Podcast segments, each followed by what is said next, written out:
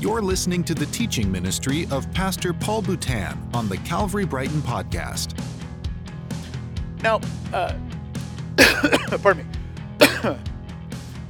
A little choked up this morning. Uh, as, as we look at this passage, let's, let's keep the, the context of this passage in mind. Remember, back in chapter 5, we, we, we looked at the so called deeds of the flesh versus the fruit of the Spirit. And then in chapter 6 last week, we, we saw that, that Paul illustrates what that looks like. In other words, he, he illustrated what a spiritual person looks like. He, he points out that a, a, a spiritual person, that is, a person who's walking by the Spirit, a person who has spiritual fruit in their life, is someone who, who restores a brother in Christ or a sister in Christ who's fallen into sin. Remember, back in chapter 6, verse 1, Paul said, If anyone is caught in any transgression, you who are spiritual should restore him in a spirit of gentleness. And so now in this section, Paul keeps that same theme going as we now go back to verse 6. And now Paul tells us that we share the reward. We share the reward. So in verse 6, he says, Let the one who's taught the word share in all good things with the one who teaches. Now, listen, I don't know about you, but I just love that verse. Uh, you know, no, I mean, frankly, I, I, was tempted to kind of skim over this verse. In fact, I think last service, first service, I, I might have been, I might have hit it just a little too weak because you know, I, I didn't want anybody to feel like I was hitting you up for cash this morning. You know, I, I, I didn't want anybody to think, well, I, you know, Pastor Paul is, you know, he's he's he's teaching me the Word of God, so I guess I better pull out my wallet. Guess I better pull out my my checkbook and and you know, and share all my good things with him. No, no, listen, that that that is what this verse is kind of saying. But, but, but before I break this down, let me just say that, that this morning I'm not looking for a tip, okay? So, you know, I'm not going to stand at the door with my hand out, you know, and, you know, uh, but, you know, over the years, you know, I mean, we've had people that, that just, for whatever reason, they want to bless us, you know, and so they'll come up and, and they'll give Amy and I, you know, gift cards. Maybe it's for pastor's appreciation or, or this year it was more so for Christmas. Uh, but, you know, they give you a gift card to Chili's or, or uh, to a movie or something like that. And, and you know, and, and we have a little place where we keep these gift cards so that you know we can have a date night you know and it's such a blessing you know especially when things get tight. Like right now with inflation and the economy things are very very tight. So so it is a blessing to every now and then be able uh, be, because of uh, someone else's generosity have a date night be able to be able to go out and do something. Now as i as i as i share all this you know typically the way you would hear a preacher you know uh, interpret this kind of a passage is they would turn and they'd say hey you know what don't forget to pay your preacher. You know, he shares God's word with you, so you make sure you share your financial blessings with him. Uh, in, in fact, listen to how the New Living Translation renders the same verse. Galatians chapter 6, verse 6 in the New Living Translation says, Those who are taught the word of God should provide for their teachers, sharing all good things with them.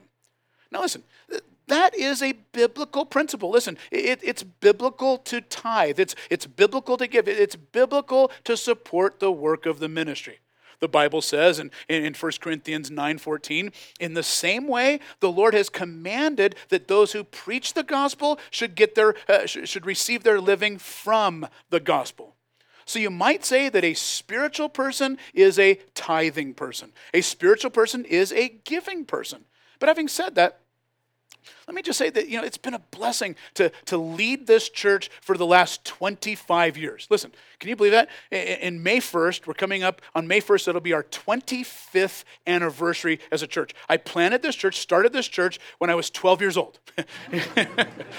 Not quite, just, you know, just, you know, but, you know, 25 years of being able to, to serve the Lord and, and, and bring God's word to you, you know, week in and week out for 25 years. And it's been such a blessing. But do you realize that in all those 25 years, we've never passed out a collection plate? We've never passed out a, a you know, a, an offering bag or anything like that. We just have a box in the back of the room. Uh, you know, or online if you want to give that way at our website, calvarychapelbrighton.com. There's a little thing you click give. You can give that way.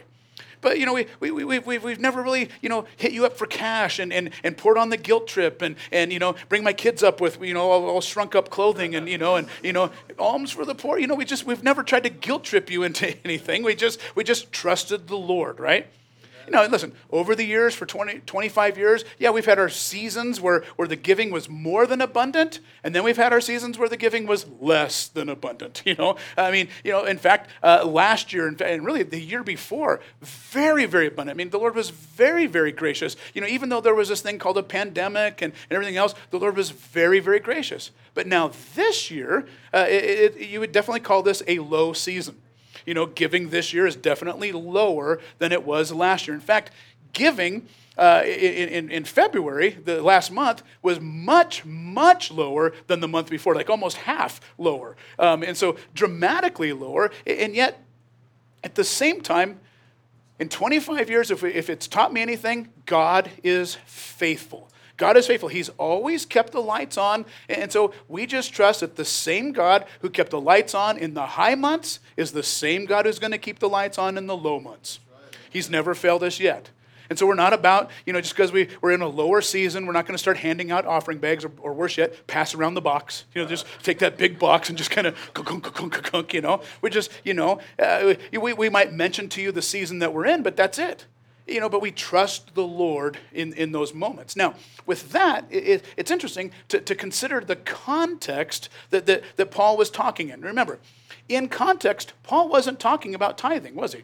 He wasn't talking about, about giving. If you remember, what was the context? Well, in the context, Paul was talking about restoring a brother who's fallen into sin.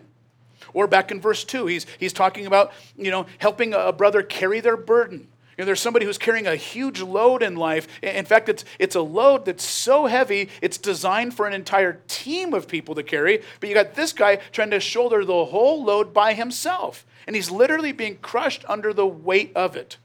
In fact, the, the text seems to imply that, that that pressure that he's under might be the very thing that's causing him to collapse and, and to give in to sin in the first place. And so it, it's, it's weird that in that context, all of a sudden Paul's like, you know, hey, don't forget about Pastor's Appreciation Day. Unless that maybe that was a burden that he was carrying that was just, you know, uh, the load that was just too heavy for him. I don't know. But, you know, it's just kind of a weird, you know, the timing just to kind of throw this in there. Well, let's keep the flow in mind. Keep the context in mind. Again, the flow is, is, that, is that there's someone in the church there's, there's someone that, that you know, a brother in Christ, a sister in Christ, who's fallen into sin. And so you come alongside them and, and you teach them what the Word of God says. And in the process, you've restored them. You've, you've helped them get out of the sin that they're in, and you've restored them back into fellowship. You've brought them back. And, and now, what they share with you, it says, are all good things. The Greek term is agathos kind of the implication, the, the idea is, is, that, is that before, when they were still in sin, they didn't have anything good to share with you. They were in sin. Everything was bad. There was nothing good to share. But now that they've repented, now that you've restored them, well, now they have good things to share.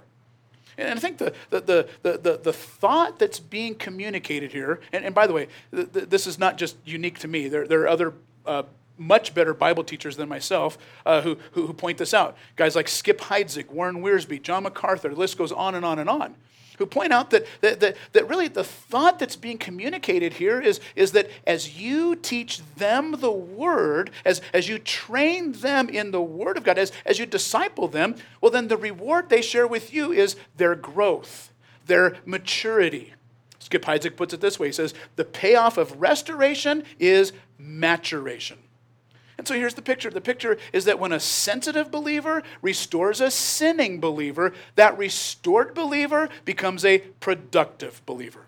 Let me say that again. When a sensitive believer uh, re- re- restores a, a, a sinful believer, that restored believer becomes a productive believer. They now have something to offer.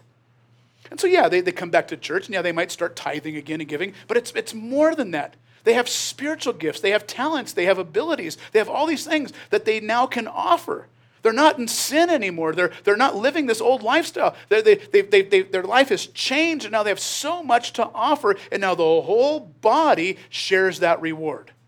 And so the reward that they share is that now that they have been restored to the body, they have all those good things to share with the body.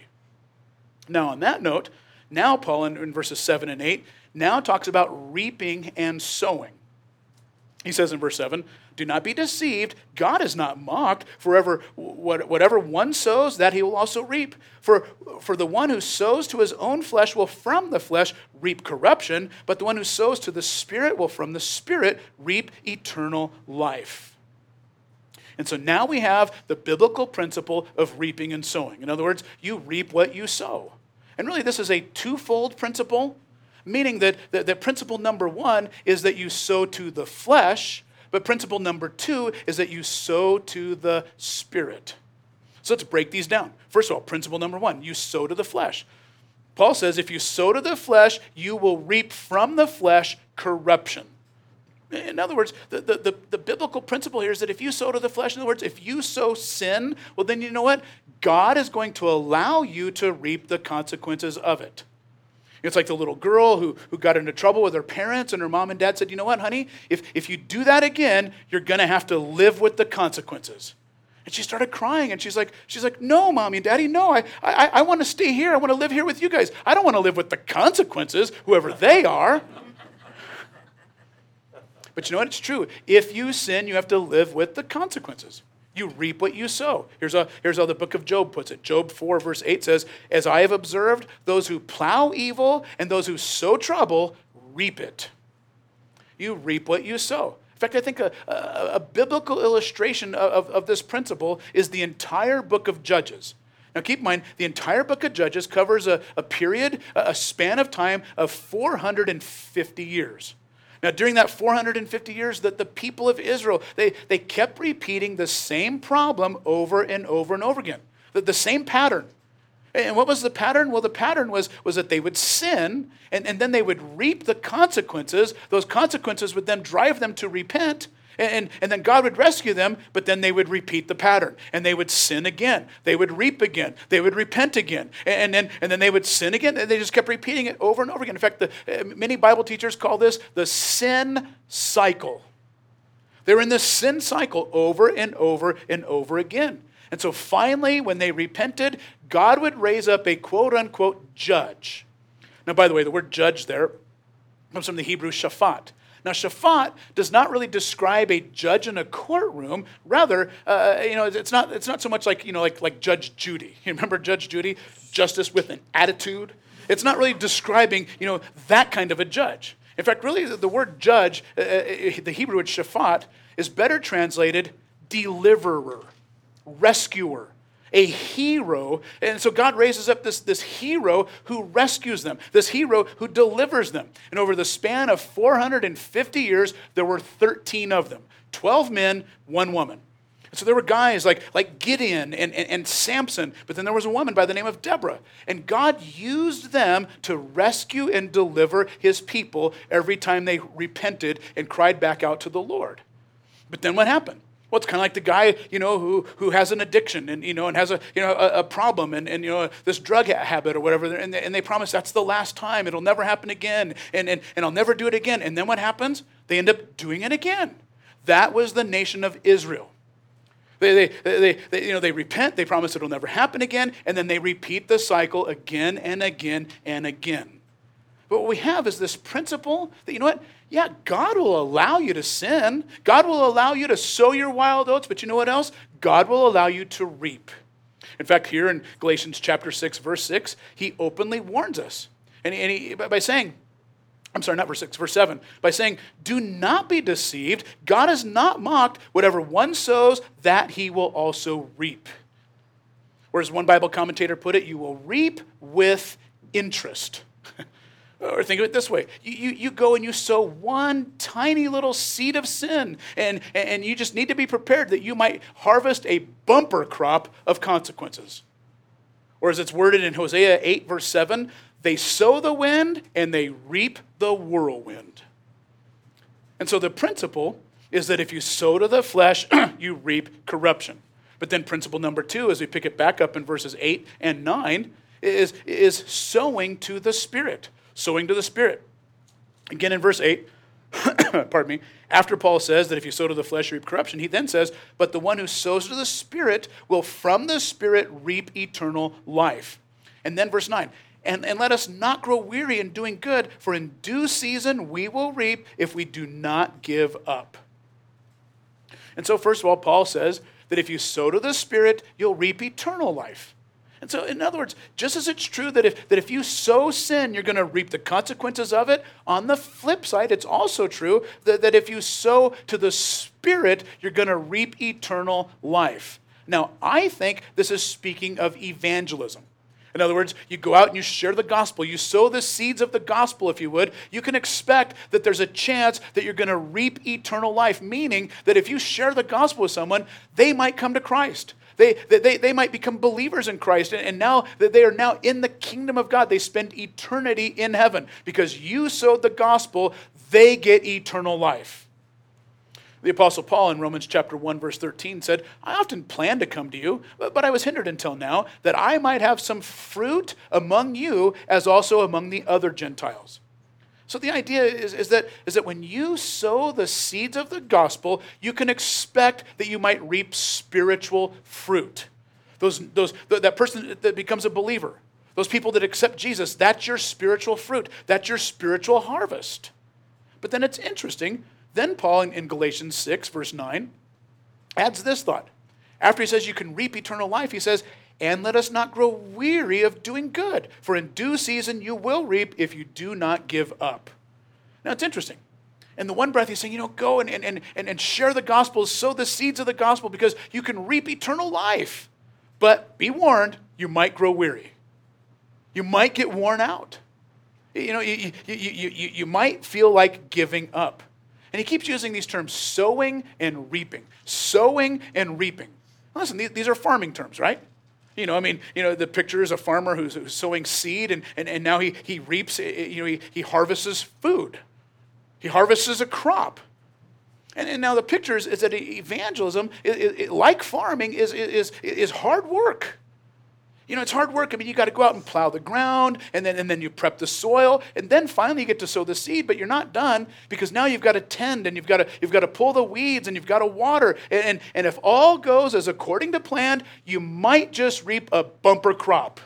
But hey, listen, the problem, farming, like life, the problem is that they rarely go as planned. I mean, listen, yeah, there, there can be droughts, there, there can be floods, there can be hail, there, there can be disease. And, and sometimes, no matter how hard you work, that seed never takes root. You, you, the, the harvest never comes, and it can be very discouraging. Well, the same is true spiritually. You can go out and you share the gospel with someone. You know, maybe there's, there's someone in your life. Maybe it's a family member, maybe an unbelieving parent, maybe it's a child, maybe, maybe it's a coworker, uh, maybe, maybe it's a neighbor but you love them and you care for them and you want, you want to see them in heaven for eternity. And so you share the gospel with them and, and, and, and you invite them to church so that I can share the gospel with them. And, and you pray for them and you pray for them and you pray for them, and yet you see nothing, no results. It can be very disheartening. And it's on that note that Paul says, Let us not grow weary of doing good.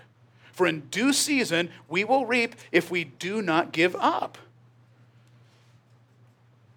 Uh, Listen, can I just say to you that sometimes there's more going on than meets the eye? It's like when you plant a seed, right? You plant the seed, you sow the seed in the ground, and on the surface, it looks like nothing's happening. Looks like nothing is going on. But you know what? Below the surface, that seed might be germinating. Below the surface, that seed might be taking root, and one day you might just see it sprout to life. If you don't give up, if you don't lose heart. I read about a, a, guy who, who, for 40 years, stood on the same street corner. He went there every day after work, day in and day out, every day after work, on the same street corner, he would hand out gospel tracts to whoever walked by. And after 40 years of doing this, he, he lost heart because it seemed like, like, it, like it, was, it was doing no good. I mean, the only thing he ever got, he, he never saw any fruit. He never saw anybody get saved. He never saw anybody, you know, give their lives to Jesus. All he saw was persecution. People making fun of him, throwing things at him, and, and, and, and, and, and, you know, and, and pushing him around. And so, after 40 years of failed ministry, he gave up. Now, years and years later, he's walking by the same street corner, and he just happens to see this young man standing on the same street corner handing out gospel tracts just like he used to do.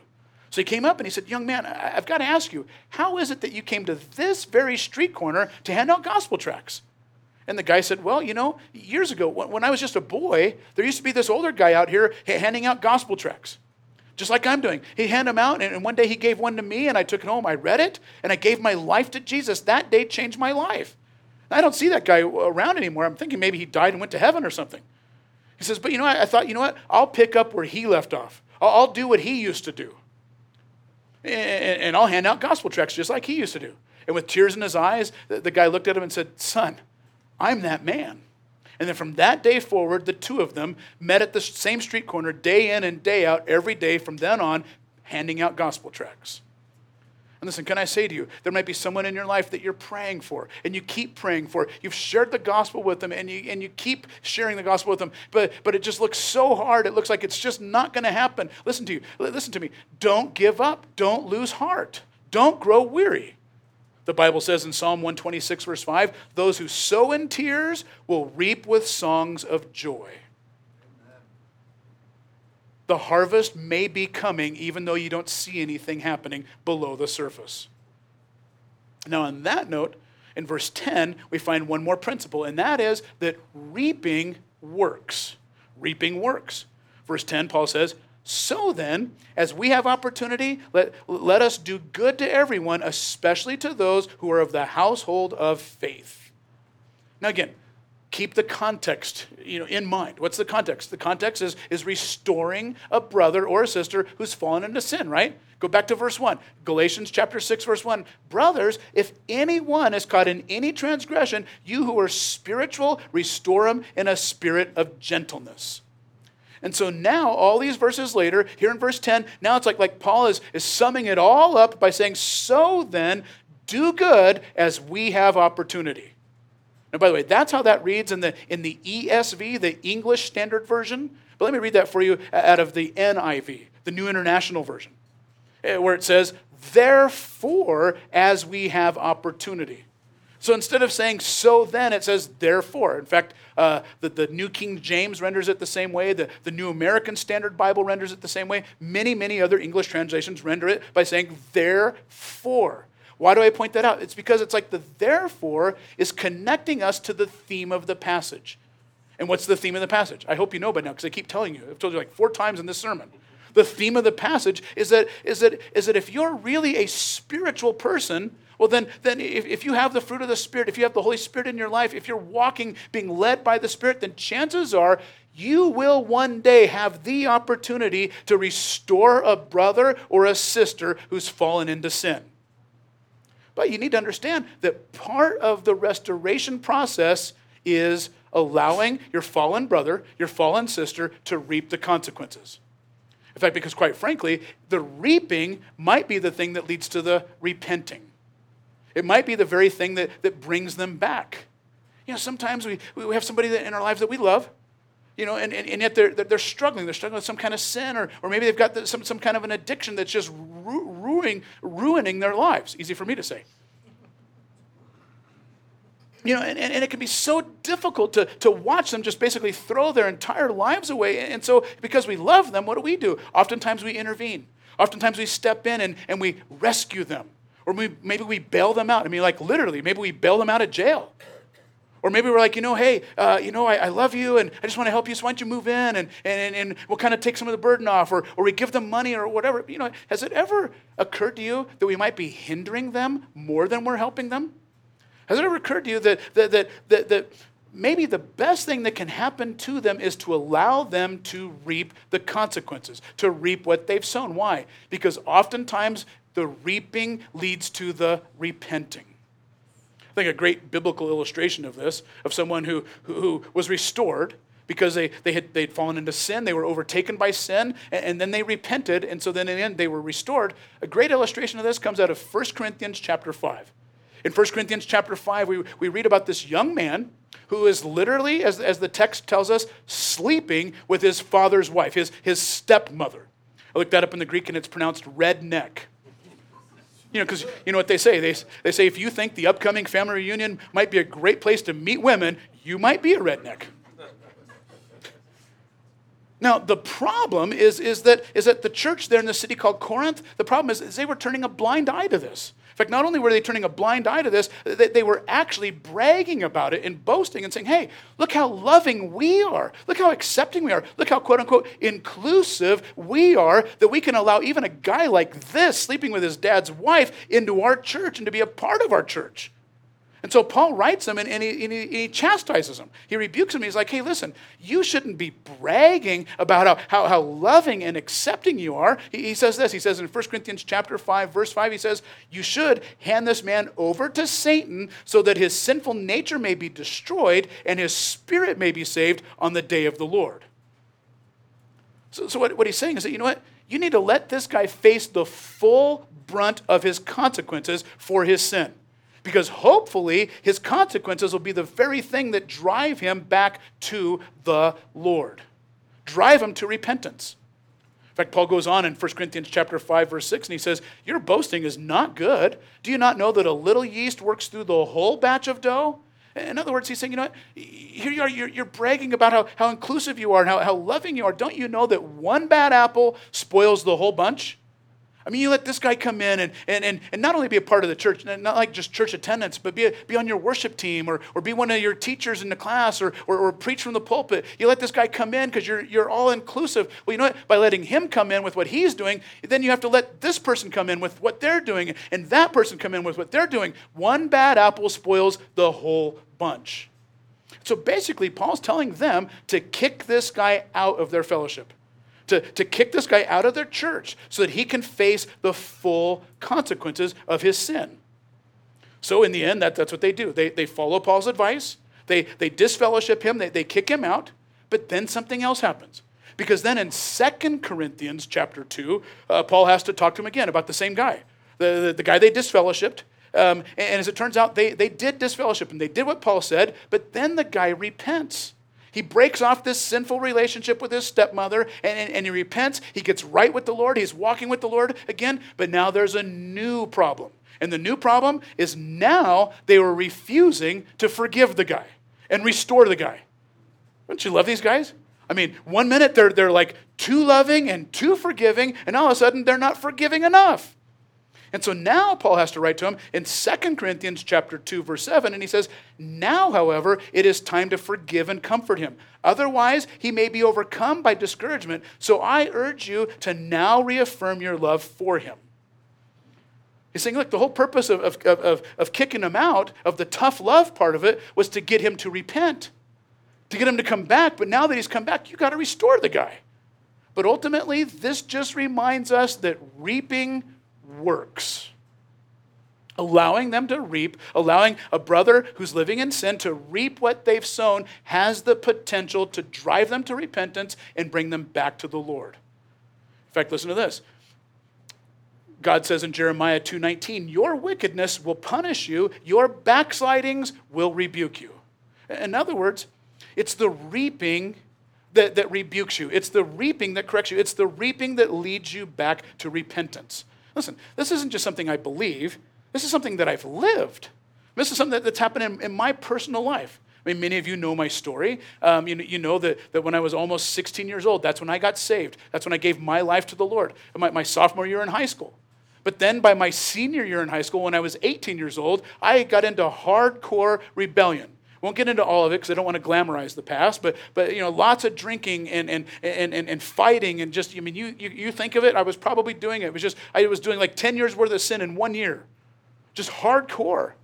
And, and it finally got to the point that my, my aunt and uncle, and, and keep in mind, I was living with my aunt and uncle, they're the ones who led me to Christ. My uncle, one Sunday after church, we come home, and, and he comes in my room and he's like, hey, bub. And I always knew it wasn't going to be good when it started with, hey, bub. He's like, hey, bub, we, you know, we, have been, we've been watching the way you live. Your aunt and I, you know, we, we noticed the way you're living. Look, you're 18 years old. You're now a man. You can live any way you want to live. I mean, you know, but I got to tell you, if you're going to live like this, you're probably going to end up dead or in jail or both.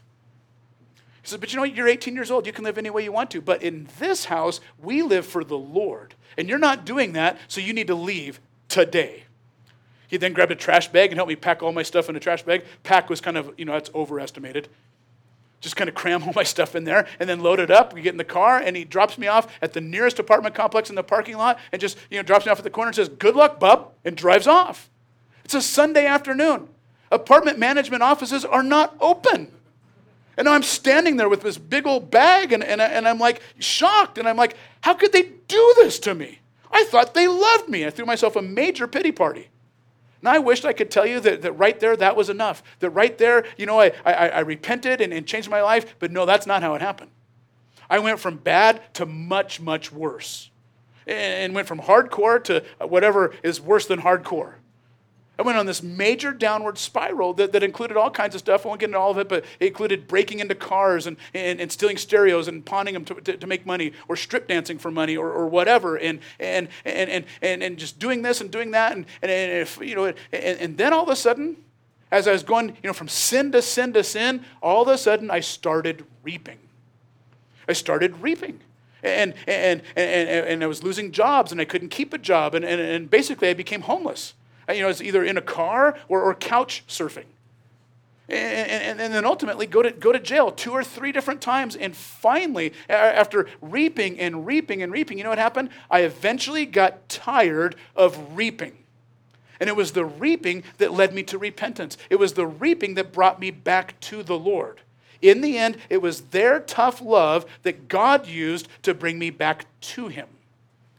And so, can I say to you this morning that if you have a prodigal in your life, a rebel in your life, you know, maybe it's a son, maybe it's a daughter. In fact, for that matter, maybe it's your own spouse who right now is, is angry with God and mad at God and they've turned their backs on God. Can I just encourage you this morning and say, don't grow weary? Don't lose heart. Don't give up. You know what? Keep praying for them. Keep sowing spiritual seed in their life because you know what? One day you may very well reap a bumper crop in return. Love the way Greg Laurie puts it on the radio when he says, They can outrun you, but they can never outrun your prayers. So you keep praying for them. You keep sowing that spiritual seed. But listen, as hard as it may be to watch, you need to let them reap what they've sown. As I said before, it's the reaping that leads to repentance. It's, it's a part of God's plan. And who knows? But one day, just as, just as my aunt and uncle saw me one day repent, one day you may very well see them repent as well. But listen, when they repent, can I tell you, He restores them. God said this in Jeremiah 3:22. He said, "Return, you backsliding children, and I will heal your backslidings." When they repent, he restores them. So it stands to reason that if, that if he is, it, it, would restore the repentant believer, the repentant backslider who's returned, if he would restore them, then it stands to reason that if his spirit's in you, that if you are filled with the Spirit, if you're a spiritual person, if, if, if you are following the Spirit in your life, if He would restore them, then it stands to reason, doesn't it, that you should too? Despite how much they hurt you, despite what they've done to you, despite all the history, that if they return, if they come back, if they've actually repented and they're right with God, you who are spiritual would restore such a one. Amen. Thanks for listening to the Calvary Brighton podcast. To find out more about our ministry in Brighton, Colorado, go to calvarychapelbrighton.com.